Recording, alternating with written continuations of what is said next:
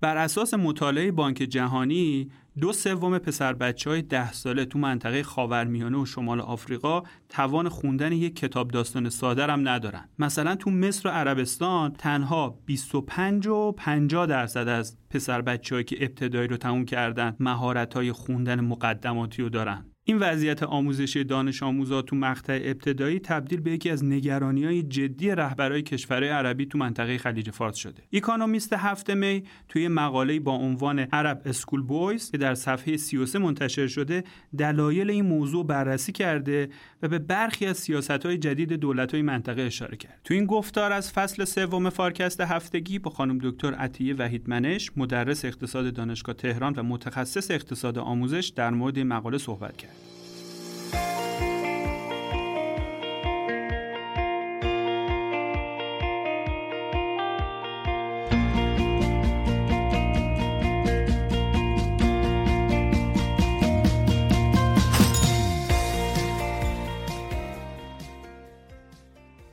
خانم دکتر وحید منش بسیار ممنونم از اینکه قبول زحمت کردید و تو این گفتگو با فارکست هفتگی شرکت کردید. منم سلام می‌کنم خدمت شما و شنوندگان برنامهتون. خیلی خوشحال هستم که در خدمتتون هستم و امیدوارم که گفتگوی خوبی داشته باشیم. اکونومیست توی مقاله که اخیرا منتشر کرده به وضعیت آموزش دانش آموزای ابتدایی تو کشورهای عربی منطقه خاورمیانه و شمال آفریقا پرداخته و یه اطلاعات عجیبی رو در این خصوص میده. مثلا اینکه بیشتر پسر بچه ها بعد اینکه مقطع ابتداییشون رو تموم می‌کنن حتی توانایی خوندن متن خیلی ساده هم ندارن. قضیه چیه؟ از کجا به این نتیجه ها رسیدن خب والا برای اندازهگیری وضعیت آموزشی در واقع کشورهای مختلف و به خصوص انجام مطالعات تطبیقی یعنی اینکه کشورهای مختلف چه وضعیتی دارن و بتونیم اینها رو با هم دیگه مقایسه کنیم یکی از استانداردترین کارها استفاده کردن از آزمون های استاندارد بین المللی هست که معروفترین آزمون ها یکی آزمون تیمز و آزمون پرلز هست و که اینها بیشتر کشورهای هم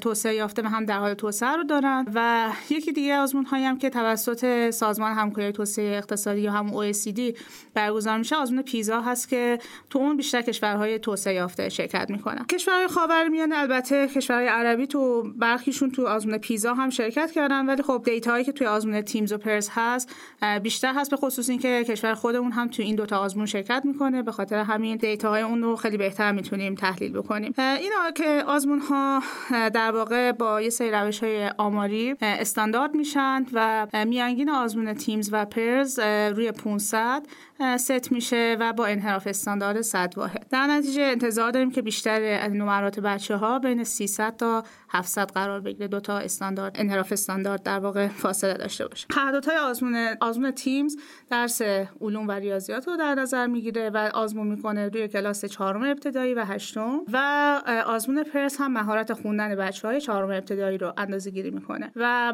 هر ستای این یعنی هر ستای این مهارت ها رو هم یک سازمان بین المللی هست به اسم International Association for the Evaluation of Educational Achievement یا IEA برگزار می‌کنه که در همکاری با دانشگاه بوستون کالج آمریکا هستش. خب در واقع هر چقدر که نمرات بچه ها بالاتر باشه به معنای این هستش که بهتر تونستن اون مطالبی که یاد گرفتن تو حالا چه درس ریاضی باشه چه علوم باشه و چه خوندن باشه رو بهتر تونستن به کار بگیرن و کاربست مهارت هاشون بهتر بوده. حالا اینها اومدن یه سری دسته بندی کردن به چهار دسته تقسیم کردن بچه ها رو و بر نمراتی که گرفتن سطح دستیابی پایین که تا نمره 400 هست. بعدش سطح دستیابی متوسط هست که کسایی هستش که نمرهشون بین 400 تا 475 میشه. عملکرد بالا برای کسایی هستش که از 475 تا 550 گرفتن و کسایی که بالاتر از نمره 625 گرفتن به دسته پیشرفته در واقع تقسیم میشن. و خب درصد افرادی که نمره زیر 400 می‌گیرن در واقع کسایی هستن که حتی اون ساده ترین مطالب چون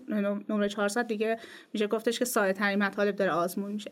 کسایی که نمرهشون زیر 400 شده در واقع این هستش که نتونستن حتی دانش مهارت های مقدماتی و اون دانش مقدماتی رو هم به کار بگیرن و سوالات رو جواب بدن. که در مورد کشور عربی همونجوری که شما گفتید تخمین زده میشه که حدود دو سوم پسران نمی‌تونن در پایان ابتدایی متنی که متناسب با ادبیات چهارم ابتدایی هست بخونم حواستون باشه که این امتحان ها هم به زبان همون کشورها برگزار میشه. یعنی مثلا ایران زبانش فارسیه کشور عربی زبان عربی امتحان میدن. یعنی اینها نتونستن به زبان عربی متن ساده عربی رو بخونن. و تو سال 2016 که آخرین دوره آزمون پرس هست که داداش موجوده به صورت متوسط 44 6 درصد دانش آموزای چهارم ابتدایی عرب ام از دختر و پسر توانایی خواندن متن در حد کلاس چهارم ابتدایی رو نداشتن. این مورد برای عدد ایران عدد 35 درصد هست. یعنی می‌تونیم بگیم به صورت متوسط بچه های ایرانی تو کلاس چهارم ابتدایی از هر سه نفر یک نفر نمی‌تونه خوب فارسی رو در حد چهارم ابتدایی بخونه که خب عدد جالبی نیستش. پس اگه بخوام جمع کنم به صورت کلی این آزمون هایی که اسمشو آوردم کمک می‌کنه برای اینکه ما بتونیم یک سنس یک احساسی داشته باشیم راجع به اینکه بچه های مختلف تو کشور مختلف چه عملکرد آموزشی دارن. پس فرمودید بر اساس اون آزمون های بین المللی و به طور خاص اون آزمون بین المللی پرس که فرمودید این ارزیابی در واقع انجام میشه. من بلافاصله برام این سال پیش اومده که این آمار برای کشور و منطقه دیگه به چه ترتیبی مثلا چه کشورهای جایگاه های بالاتری دارن؟ مثلا وضعیت خود ما رو اگه امکان داره برامون بیشتر روشن کنید بله به طور کلی حالا من همونجوری گفتم حرفایی که الان دارم می‌زنم مبتنی بر ریز نتایج آزمون تیمز و پرس هست. خب اولا حواسمون باشه که اینها دارن مهارت های شناختی افراد رو اندازه گیری می‌کنن. و خب اگر ما داریم بحث کیفیت آموزشی رو مطرح می‌کنیم قطعا بحث مهارت های غیر شناختی هم هست که خب تو این جور آزمون ها قاعدتا آماری و جوابی واسش نداریم و خب باید خود هر آموزش پرورش هر کشوری بیاد مثلا یه سری آزمون های مشخص برای مهارت های غیر شناختی در نظر بگیره.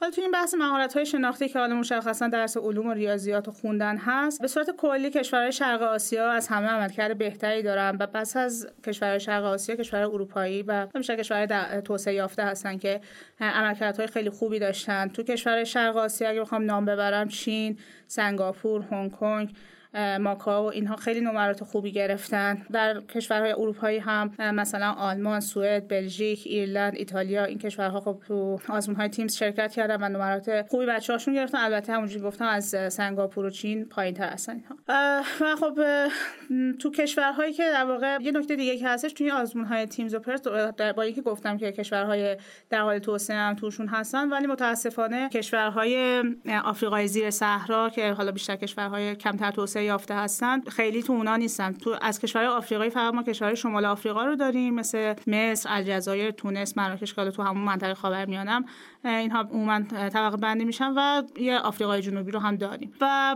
توی آمریکای لاتین هم باز تعداد کشورهایی که شرکت کردن متوسط هست خیلی زیاد نیست. مثلا شیلی شرکت کرده. فکر می‌کنم که یه سالهای آرژانتین هم مثلا بود ولی تعدادشون کلا کم هست. خب تو همونجوری گفتم شرق آسیا و اروپا خب عملکردهای نسبتا بهتری داشتن. توی عملکردهای پایین متاسفانه کشور خاورمیانه و شمال آفریقا جزو عملکردهای خیلی پایین عموما هستن و معمولا در واقع اینها نوارات خیلی کم و زیر میانگین زیر 500 رو کسب کردن. یه حالا گریزی هم به بحث نابرابری اگه بخوام بزنم کشورهای مثل چین یا سنگاپور یا هنگ کنگ که گفتم اینها عملکردهای خوبی داشتن نابرابری های آموزشیشون در این حال بالا هستش. یعنی عوامل محیطی و به سری ویژگی هایی که تحت کنترل دانش آموز نیست روی عملکرد دانش آموز و روی نمره دانش آموز تاثیر می‌ذاره. در مقابل اروپایی خب نمراتشون خوب یه خورده پایینتر از شرق آسیا هست ولی نابرابریشون کمه. تو کشور خاورمیانه دو تا دسته داریم. یه سری کشورها هستن عملکرد ضعیف و نابرابری پایین که مثلا یه سری از کشورهای شمال آفریقا مثل مراکش و الجزایر رو داریم یا عربستان سعودی تو منطقه خلیج فارس و یه سری کشورها هم هستن که عملکرد ضعیف و نابرابری بالا رو دارن. مثل بیشتر کشورهای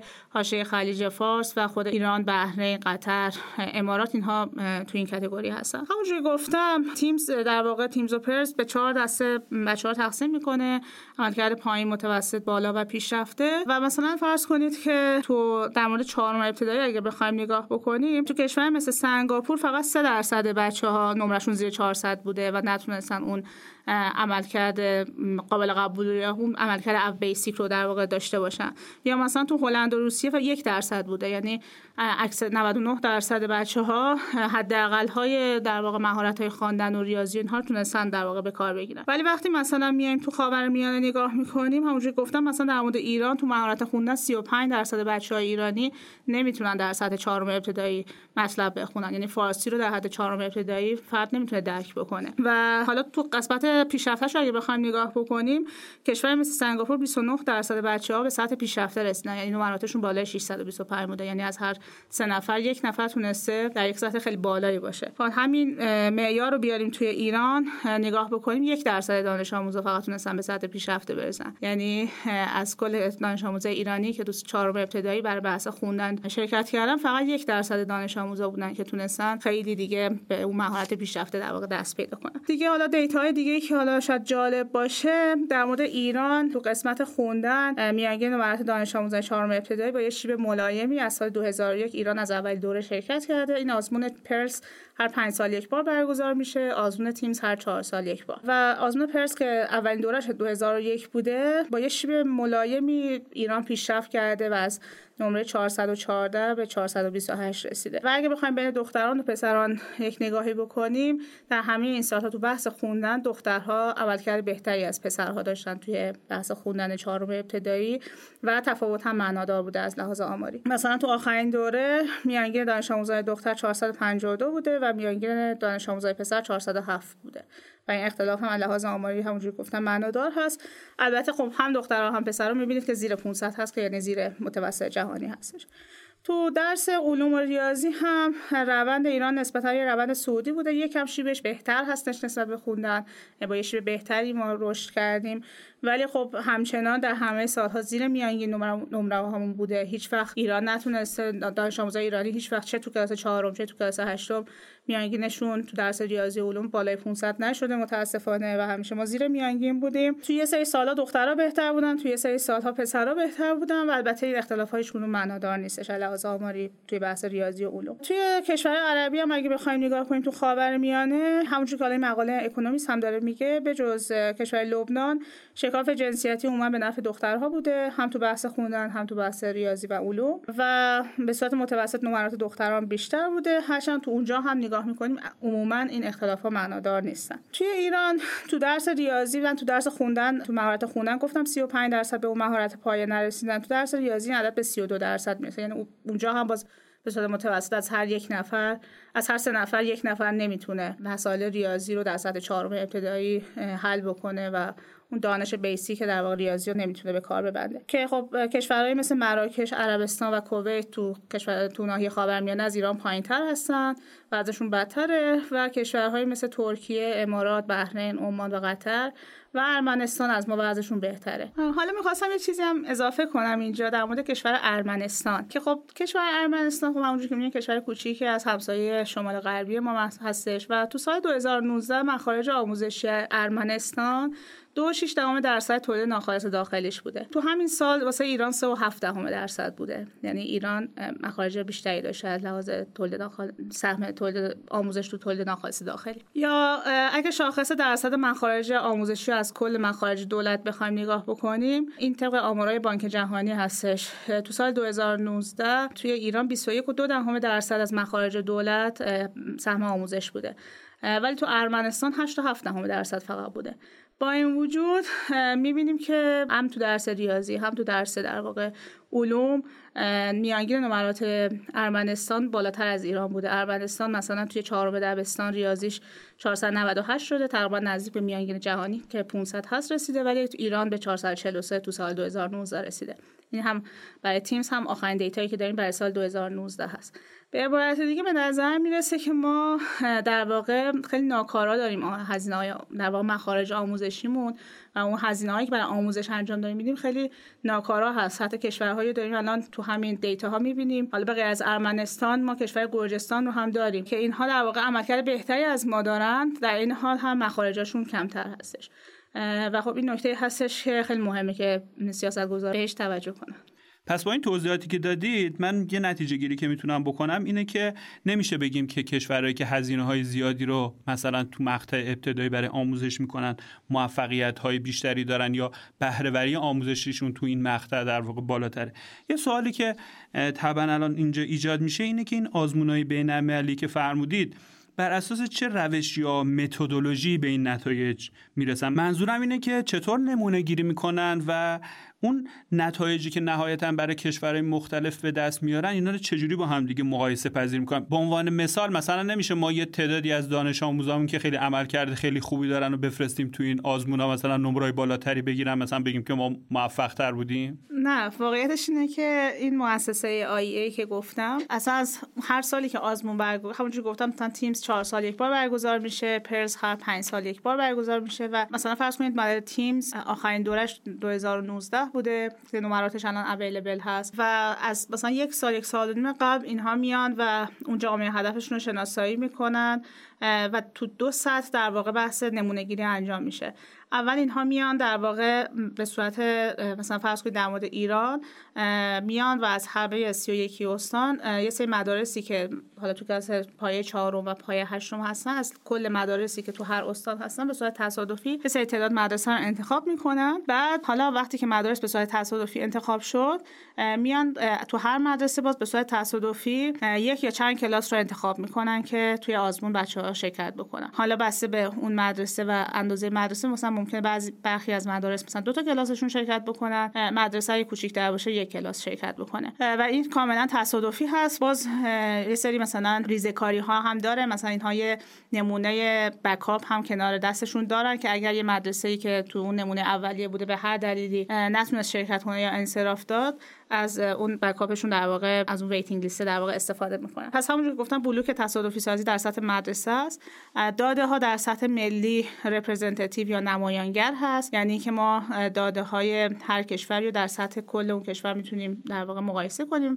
ولی در سطح استانی یا شهرستانی دیگه representative نیستش. به صورت متوسط هم حدود تو هر اکثر کشورها رو که نگاه می‌کنیم حالا طبق اون فرم هایی هم که خود TIMSS در واقع منتشر کرده و رو سایتشون هم هست. به صورت متوسط تو از هر کشور 150 مدرسه و حدود 4000 دانش آموز تو پایه هدف انتخاب میشن. به صورت تصادفی که تقریبا این تعداد در واقع دانش آموز و مدرسه اون دقت کافی رو برای در واقع استانداردهای نمونهگیری که اونها دارن ایجاد می‌کنه.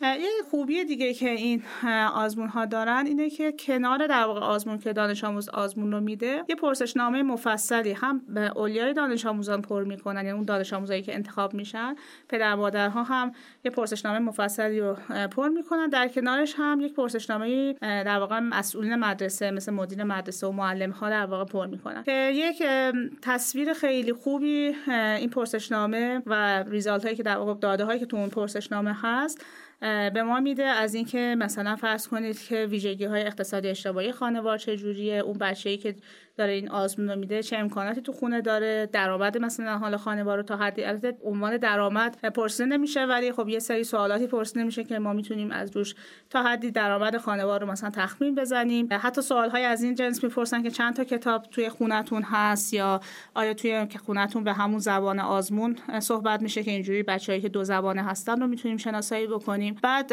از اولیای مدرسه مثلا امکانات مدرسه رو می‌پرسن که حالا کتابخونه مدرسه داره سالن کامپیوتر داره سالن ورزش داره و چیزهای از این دست. تجربه معلم رو می‌پرسن که مثلا این معلمی که به این بچه درس داده چند سال تجربه کاری داشته جنسیت معلم چقدر سنش چقدر و تمام این در واقع سوالات خیلی کمک می‌کنه که در کنار در واقع اون نمره که دانش آموز داره می‌گیره ما بتونیم در واقع ببینیم که سهم هر کدوم از این عوامل هم چقدر این عوامل محیطی رو هم بتونیم در واقع اثرش رو ببینیم و همون بحث عدالت آموزشی و نابرابری فرصت آموزشی رو اینجا می‌تونیم در واقع به ما کمک می‌کنه که اندازه گیری کنیم. در مورد در واقع بحث مقایسه پذیری هم یک روش ریاضیاتی وجود داره به اسم آیتم ریسپانس تئوری یا حالا فارسی شده دقیقا نمی‌دونم دیگه چی باید ترجمه بکنیم. آیارتی بهش میگن که ویژگی های دانش آموز بعد به درجه سختی سوالات رو با همدیگه در واقع توی یه مدل ریاضیاتی و آماری ترکیب می‌کنه و با این روش در واقع اون نهاد آیه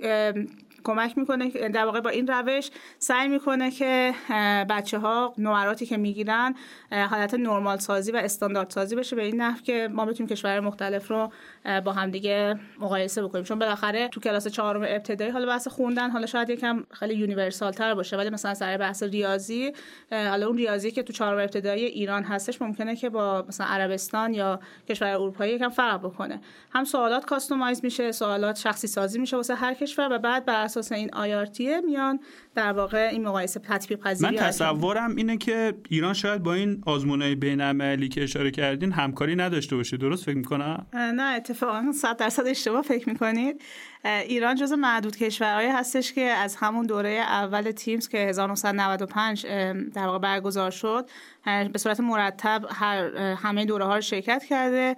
آزمون PIRLS هم که از سال 2001 بوده باز ایران همه رو به صورت مرتب شرکت کرده. یعنی تو منطقه خاورمیانه که نگاه می‌کنیم نظم ایران و در واقع فرکانس شرکت کردن ایران توی آزمون ها از همه کشورها بهتر بوده. و خب خیلی هم data های خوبی رو ما از در مورد ایران در واقع داریم. تقریبا حدود 20 سال رو داریم دیگه data. خانم دکتر وحید منش حالا که چیستی موضوع در واقع تا حدود خیلی زیادی مشخص شد بپردازیم به این که اصلا علت به وجود اومدن این مشکل تو کشور عربی چی هست اصلا؟ خب مواد اکونومیست میاد دلایل مختلفی رو برمیشمره البته من خودم به شخصه با همش موافق نیستم. مثلا یکی از دلایلی که میاره میاد میگه که مدارس تک جنسیتی علت مشکل هستن. که خب به نظر من این حرف لزوما حرف درستی نیست. به خاطر اینکه خب خیلی مطالعات زیادی تو ادبیات هست که میگه که اتفاقا مدارس تک جنسیتی خیلی به نفع دختران هستش و تو عمل روی عملکرد دانش آموزای دختر اثر مثبت داشته. به خصوص حالا تو کشورهایی که سنتی تر هستن تعصبات جنسیتی بیشتر هست. خب به نفع دخترها بیشتر شده. البته اکونومیست هم داره میاد میگه که این مدارس تک جنسیتی به ضرر پسرها شده. ولی خب به نظر این حرف درستی نیست که ما برای اینکه وضع یک گروه رو بهتر بکنیم بزنیم وضع گروه دیگر رو خراب بکنیم. و به نظرم در کل به صورت کلی بخوایم نگاه بکنیم چون برای دخترها خوب بوده من موافق این در واقع علت نیستم.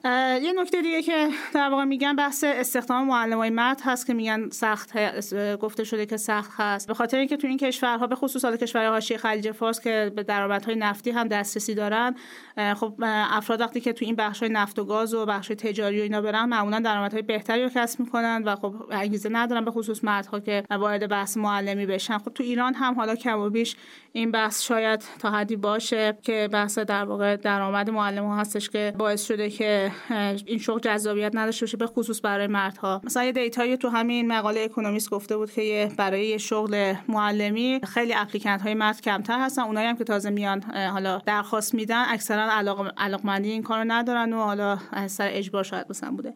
و نکته ای که میگه میگه که تو به خصوص تو این کشورهای ثروتمندترشون دیگه اینا مجبور میشن که برن از کشورهای فقیرتر عربی معلم بیارن مثل مثلا اردن یا سوریه مثلا یه همچین کشورشون. حالا اینا هم همه زبانشون عربی هست می‌تونن در واقع این تبادلات رو داشته باشن. و خب بچه ها و والدین دیگه این افراد رو خیلی جدی نمی‌گیرن. یعنی مثلا یه کسی که عربستانی هست یا یه کسی که اماراتی هست خب اون معلمی که مثلا مال اردن و اینا هستش رو خیلی جدی نمی‌گیره و این هم در واقع یکی از دلایل مشکلی هست.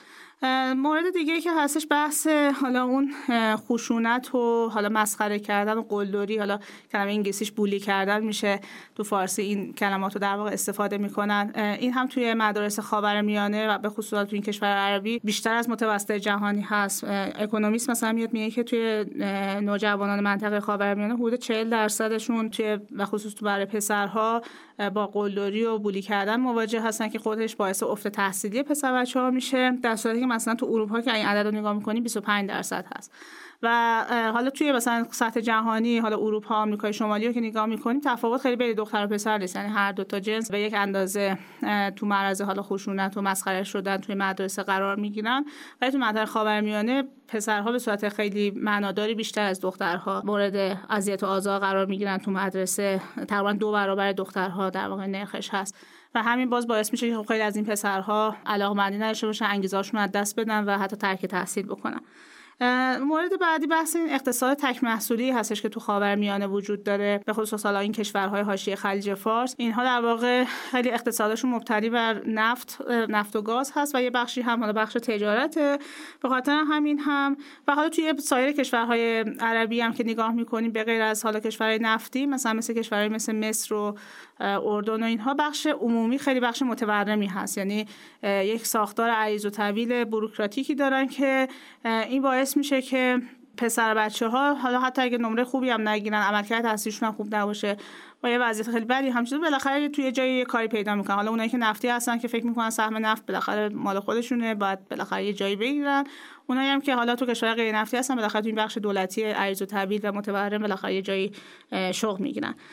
و بحث که نرخ پایین اشتغال و مشارکت زنان تو بازار کار کم تو کل منطقه خاورمیانه خب یکی از پایین ترین مشارکت های اقتصادی زنان رو تو بازار کار داریم. این هم در واقع مزید بر علت شده. چون وقتی زنها در واقع تو بازار کار خیلی ناچیز هست سهمشون به صورت متوسط مثلا فرض کنید نرخ اشتغال زنان 20 درصد هست این باعث میشه که پسرها با هر وضعیت تحصیلی هم بالاخره یه شغلی بگیرن و در واقع زنها وقتی تو بازار نیستن راحت تر بتونن شغل بگیرن. حالا بحث تعصبات فرهنگی بحث در واقع نگاه والدین هم یکی از دلایل دیگه هست که این مشکل رو در واقع ایجاد کرده که در واقع کلا یک نگاهی تو کل منطقه وجود داره که موفقیت مرد رو در گروه خارج نگه داشتن زنان تحصیل کرده از بازار کار در واقع می‌دونه. اینها در واقع دلایلی بوده که اکونومیست توی مقاله گفته. مورد دیگه هم بحث به دست آوردن استقلال هست که دخترها جز معدود راههای به دست آوردن استقلال این هستش که درس بخونن و وارد دانشگاه بشن تا بتونن وارد جامعه بشن. در صورتی که پسرها از همون دبیرستان به راحتی می‌تونن با دوستانشون بگردن تو محیط جامعه باشن. به خاطر این تفاوت های فرهنگی که هستش و نگاهی که والدین بین دختر و پسر دارن و همین باعث میشه که دخترها وقت بیشتری بذارن برای درس خوندن و پسرها اون انگیزه رو نداشته باشن. با این اوصاف به نظرتون پیامدهای این وضعیت نامناسب تحصیل دانش آموزا تو مقطع ابتدایی برای کشور عربی چی می‌تونه باشه؟ خب اگر الان ما اقتصاد جهانی رو الان بخوایم نگاه بکنیم خب نسبت به 20 سال پیش یا حتی 15 سال پیش اگه نگاه بکنیم خب خیلی الان اقتصاد پویاتر شده. بحث های تولید دانش محور رو الان داریم اکوسیستم های استارتاپی الان خب خیلی رونق گرفته. کسب و کارهای مبتنی بر اینترنت و مسائلی از این دست خب اینها همه نیاز به یک انباشت سرمایه انسانی داره و خب توی این اقتصاد پویا و اقتصاد متنوعی که الان تو سطح دنیا ما داریم می‌بینیم اگر این انباشت سرمایه انسانی شکل نگیره و به خصوص تو این کشورهای خاورمیانه همونجوری گفتم کیفیت آموزشی پایین هست این می‌تونه شاید در بلند مدت باعث کند شدن رشد اقتصادیشون بشه چون نمی‌تونن اینها در واقع به خوبی با بقیه دنیا رقابت بکنن و کشور اقتصادشون از اون تنوعی که می‌تونه داشته باشه دور میمونه. یه مورد دیگه هم هستش که خب این کیفیت پایین آموزشی باعث اطلاف منابع هستش. به خصوص تو کشورهای غیر نفتی عربی که بحث محدودیت بودجه هم خب شدیدتره در واقع این نبود سرمایه انسانی با کیفیت راه رو بر اصلاحات نهادی و اقتصادی اجتماعی و سیاسی در واقع میبنده. چون که شما حساب کنید که دارید کلی هزینه می‌کنید ولی اون نه اون انباش سرمایه انسانی اتفاق میفته نه نیروی کیفی در واقع جامعه با کیفیت آموزشی دارید. و خب ما می‌دونیم که خب به حال اگه قرار باشه که اصلاحات اقتصادی اجتماعی رخ بده اگه قرار باشه که جامعه رو به سمت جلو بره خب جامعه باید باشه که بیشتر محصولات فرهنگی استفاده کنه بیشتر کتاب بخونه بیشتر بتونه اون آموزشی که دیده رو به کار بگیره و خب وقتی کیفیت آموزشی پایین هست قاعدتا اتفاقها هم نمیفته پس اصلاحات هم کلا تو این کشور سخت‌تر میشه. خب با این توضیح آیا این رهبرا و سیاستگزار کشور عربی به فکر یک راهکار نیستن؟ توی مقاله در واقع چند تا راهکارهایی گفته یه سری کارهای شروع کردن. مثلا یه مثالی زده از یه برنامه حالت فنی حرفه‌ای توی یکی از مناطق امارات منطقه رسول خیمه رو در واقع نام برده که کمک داره می‌کنه به پسرها که با دیدن آموزش های کاربردی تر اینها انگیزشون برگرده و بتونن در واقع مهارت رو یاد بگیرن که بعدا تو بازار کار به کار ببندن. بحث در واقع استخدام معلمان زن برای مقطع ابتدایی پسران رو حالا یه سری از این کشورها پی گرفتن. مشخصا عربستان این رو شروع کرده. برای اینکه خب همونجوری گفتیم چون معلمای مرد استخدامشون سخت بوده و خب اینها مدارس تک جنسیتی بوده اینا گفتن که خب تو مقطع ابتدایی بیایم از معلم های زن استفاده کنیم که الان حدود 45 درصد پسرهای مقطع ابتدایی تو کشور عربستان معلم زن دارن. حالا امارات اومده کلاس های مختلف رو در واقع شروع کرده که حالا لزوما باز نمیشه گفتش که سیاست شاید خوبی باشه و البته حالا باز امارات نسبت به خیلی از کشور دیگه عربی یکم علاوه تعصبات جنسیتی شرایطش متفاوت تره ولی باز بالاخره اون تعصبات چون وجود داره شاید لزوما یه سیاست خوب نباشه ولی خب بالاخره یک سیاست بوده که اینا شروع کردن تو مقطع ابتدایی یه سری کلاس های مختلف رو در بردن یه سری کلاس های مختلف رو در واقع ایجاد کردن و و یه سری از کشورهای عربی هم خیلی شروع کردن توی آزمون های بین‌المللی مرتب تر شرکت کردن که ظرف های نظام آموزشیشون رو از همین طریق در واقع بتونن در بیارن. نکته بعدی هم که در واقع میمونه بحث اجباری کردن آموزش پیش دبستانی و پوشش سراسری اون هست. خب توی خاورمیانه تقریبا میشه گفتش که فقط یک سوم بچه‌ها به صورت متوسط به آموزش پیش دبستانی می‌بینن. که نسبت به متوسط جهانی که دو سوم هست خب مقدار کمتری هست. یعنی تو دنیا دو برابر بچه ها بیشتر آموزش پیش دبستانی می‌بینن و خب الان اصلا یکی از تئوری های بحث کیفیت آموزشی و بهبود در واقع آموزش و بهبود یادگیری برای بچه ها همین آموزش های پیش از دبستان و early childhood education هستش. آموزش های کودکانی که در سن پایین هستن. و ادبیات خیلی وسیعی وجود داره که هر چقدر که اتفاقا بچه ها زودتر آموزش ببینن هم یادگیریشون بهتر هم در واقع آموزش رو بهتر می‌تونن دریافت بکنن. که خب تو کشور خاورمیانه الان هنوز این آموزش های پیش از دبستان خیلی جدی گرفته نشده و خب برخی از این کشورها شروع کردن پوشش سراسری و اجباری کردن آموزش پیش دبستانی رو هم جزء برنامه‌شون بردن خانم دکتر وحید منش اشاره داشتین به وضعیت دانش آموزای ما تو اون آزمونای بین‌المللی و اینکه دانش آموزای ایرانی امتیازشون تو اون مهارت‌های شناختی از متوسطای جهانی پایین‌تره. به نظر شما دلیل به وجود اومدن این شرایط تو ایران چیه؟ من خودم فکر می‌کنم که اون دلایلی که اشاره کردیم برای کشور عربی به طور کامل حداقل در مورد ایران مستاق نداره. خب ببینید برای جواب دادن به این سوال خیلی نیاز هستش که ما بررسی دقیق تری از داده های آموزش پرورش تو ایران داشته باشیم. متاسفانه می‌تونم بگم شاید اکثریت قریب به اتفاق داده های آموزش پرورش تو ایران به صورت عمومی در دسترس نیست و اساسا آموزش پرورش در خودش این, دید رو اصلا نداره که بخواد داده های در اختیار پژوهشگران بذاره یا به صورت در واقع به خصوص به صورت عمومی که افراد مختلف کسایی که توی علوم تربیتی از تحصیل می‌کنن رشته آموزش علوم تربیتی روانشناسی نه در واقع بیان روی داده ها مثلا کار کنن مشکلات رو در واقع شناسایی بکنن. حالا میگم یه بخشی از این جواب این سوال برمیگرده به هیته تخصص در واقع متخصصان آموزش علوم تربیتی و روانشناسی که مثلا برخی ها میگن که مواد درسی مثلا با اون شرایط ذهنی و رشد فکری کودک تطابق نداره یا مثلا اینکه درس ما خیلی حافظه محور هستش تحلیلی و تحلیل محور و حالت در واقع رویکردهای انتقادی اینا رو ما خیلی توی کتابای درسون مثلا نداریم. خب اینها میگم بیشتر برمیگرده به بحث متخصصان آموزش و علوم تربیتی که خب در حیطه تخصص من نیست و خب این افراد در واقع بیشتر بیان روی این حوزه ها در واقع کار کنن. یعنی جواب این سوال بخوام بدم. من اگه بخوام مشخصا در مورد اقتصاد آموزش صحبت بکنم یعنی اون عوامل اقتصادی که حالا تاثیر گذاشته روی کاهش کیفیت آموزش یکی بحث درآمد معلم ها هست به نظر من. ببینید توی خیلی از کشورهایی که اصلاحات آموزشی انجام دادن و باعث شد که نظام آموزشیشون تحول پیدا بکنه و پیشرفت بکنه. مثل سنگاپور مثل فنلاند. فنلاند یه مثال خیلی خوبی است که در واقع جزء کشورهایی بود که توی اروپا خیلی نظام آموزشی خوبی نداشت. بچه هاشون خیلی عملکرد خوبی نداشتن.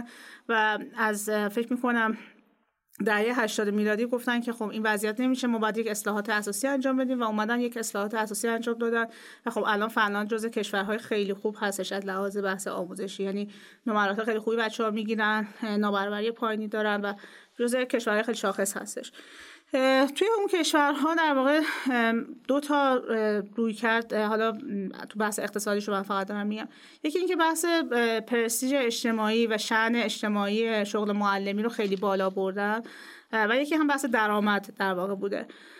که خب توی کشور ما خوشبختانه قسمت اولش هست. یعنی ما جامعه ایران به صورت کلی هنوز یک نگاه خیلی مثبت و فوق با احترام خیلی خاصی به شغل معلمی نگاه می‌کنه پرستیژ اجتماعی شغل معلمی بالا هست. مردم یک احترام خوبی نسبت به معلم ها در واقع دارن. خب این نکته مثبتیه ولی از اون خب درآمد معلم های ما پایین هستش و این درآمد پایین باعث میشه که خب واسه خیلی از افرادی به خصوص افرادی که توانمندتر هستن شاید اون جذابیت لازم رو نداشته باشه. یعنی بالاخره افراد دنبال این هستن که یه شغلی داشته باشن که درآمدش بتونه زندگیشون رو تامین کنه دیگه.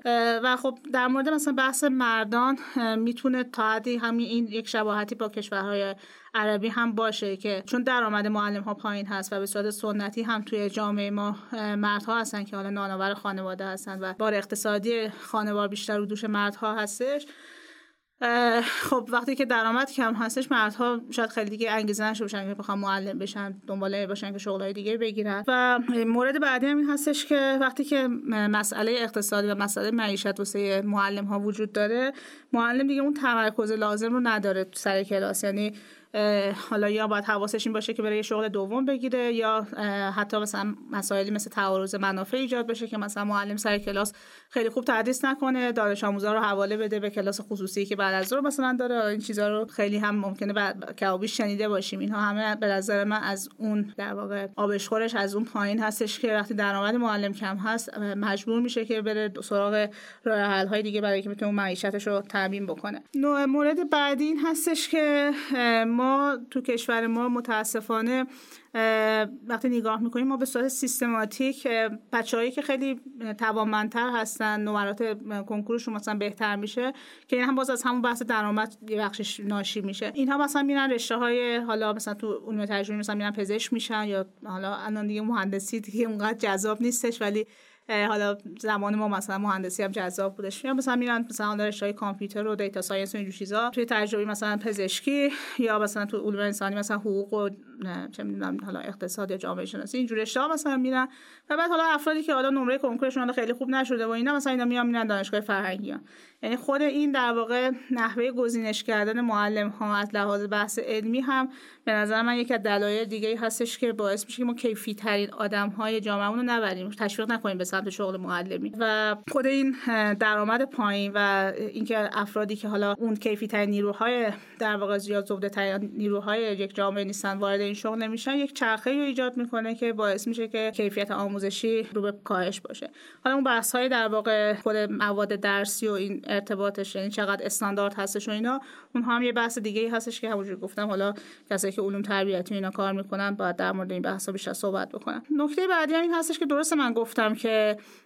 ما آموزش در واقع مخارج آموزشیمون رو کارا خرج نمی کنیم بهره وری آموزشیمون علاوه بحث مخارجی پایین هستش. ولی به خصوص تو این چند سال اخیر که مشکلات اقتصادی و تحریم و اینها بوده و دولت هم با مشکلات بودجه شدیدی در واقع دست به گریبان بوده سرانه آموزش هم به صورت معناداری خیلی نزولی شده. یعنی اگر شما دیتاهای بودجه سالانه دولت رو نگاه بکنید بودجه آموزش پرورش به قیمت ثابت داره سال به سال کمتر میشه. یعنی وقتی اثر تورم رو خارج می‌کنید داره سال به سال بودجه آموزش کمتر میشه و همچنین بودجه سرانه یعنی وقتی به تعداد دانش آموزان تقسیم میشه در واقع هزینه های آموزشی دولت داره کم میشه.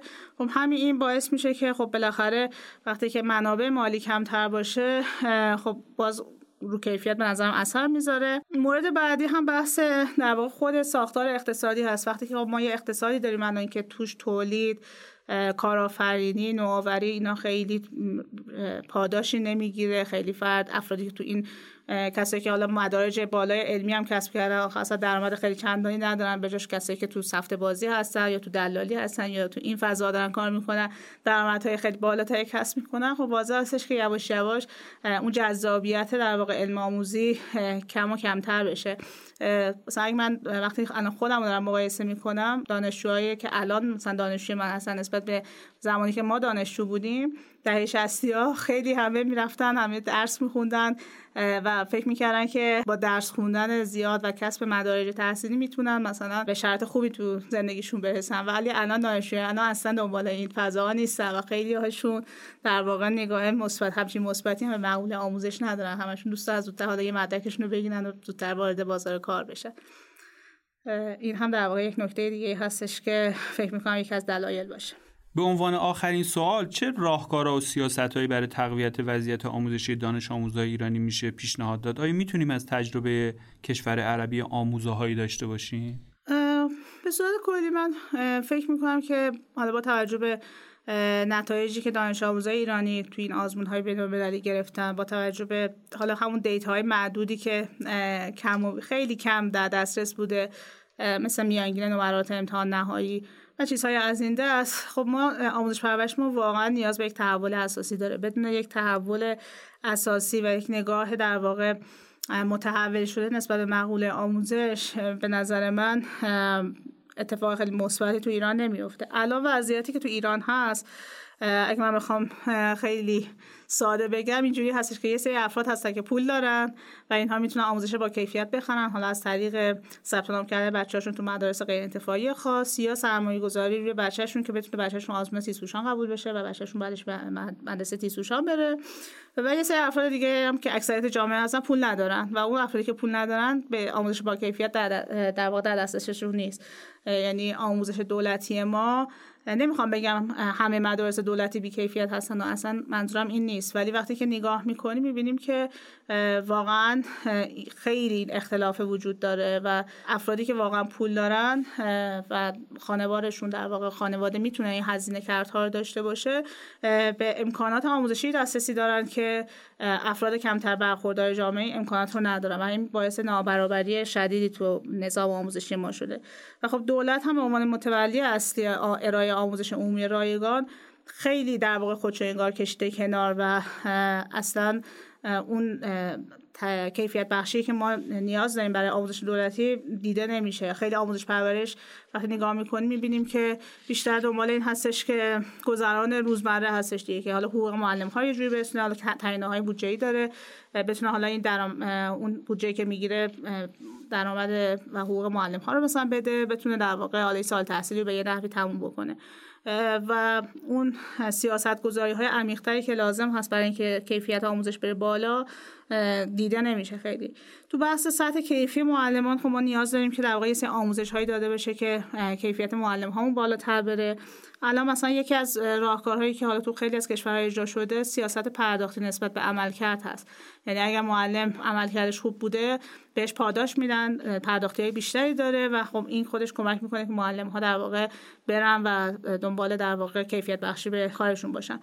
توی ایران بحث رتبه بندی چند سال مطرح خیلی حالا سر و صدا شده ولی تو همین رتبه بندی رو که نگاه می‌کنیم می‌بینیم که بیشتر توجهی که شده این بوده که افرادی که تجربه بیشتری تا سالهای بیشتری مثلا معلم بودن رتبهشون بره بالاتر و حالا حقوق دستمزدشون هم بالاتر بره.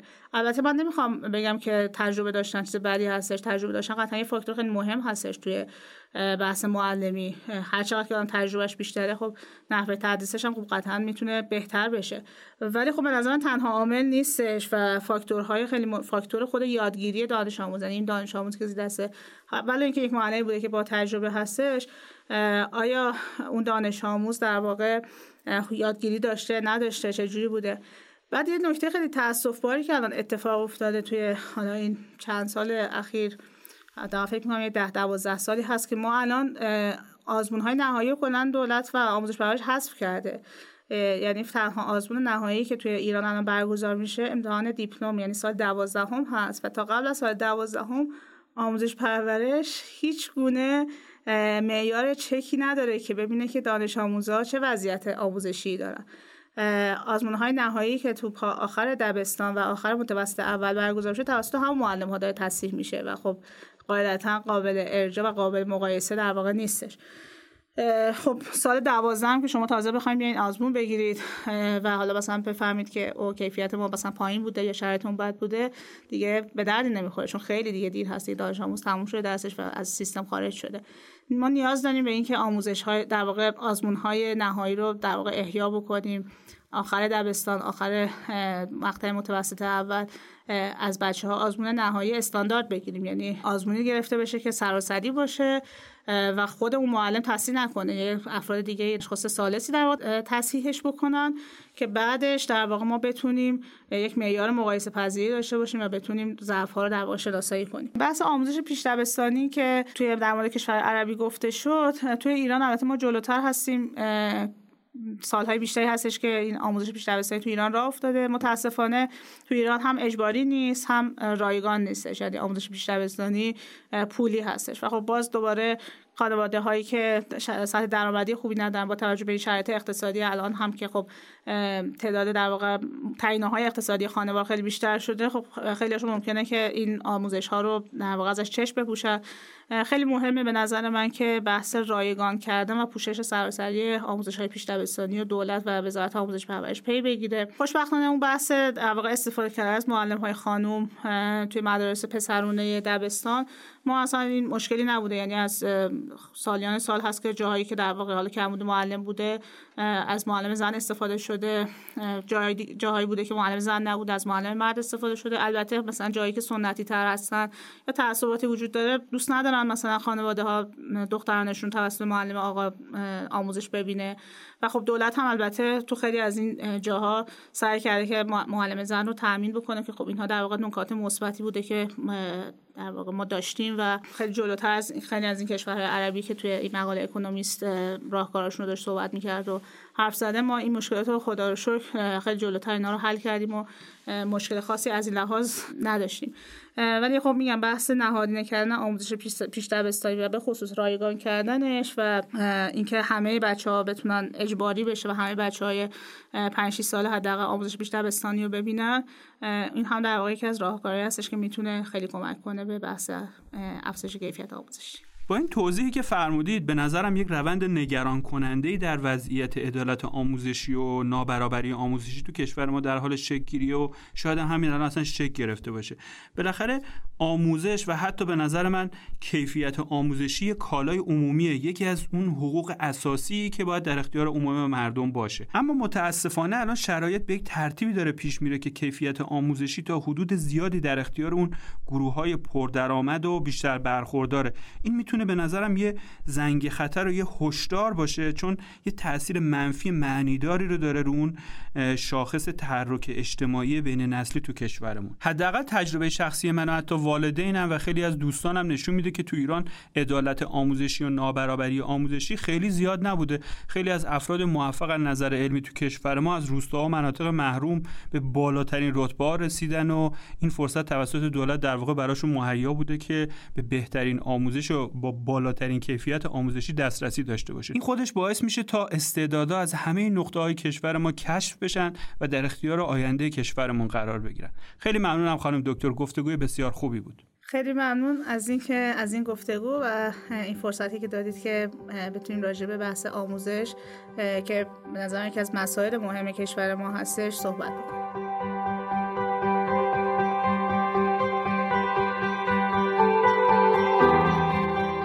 از اینکه تا پایان این گفتگو با ما همراه بودید بسیار ممنونم.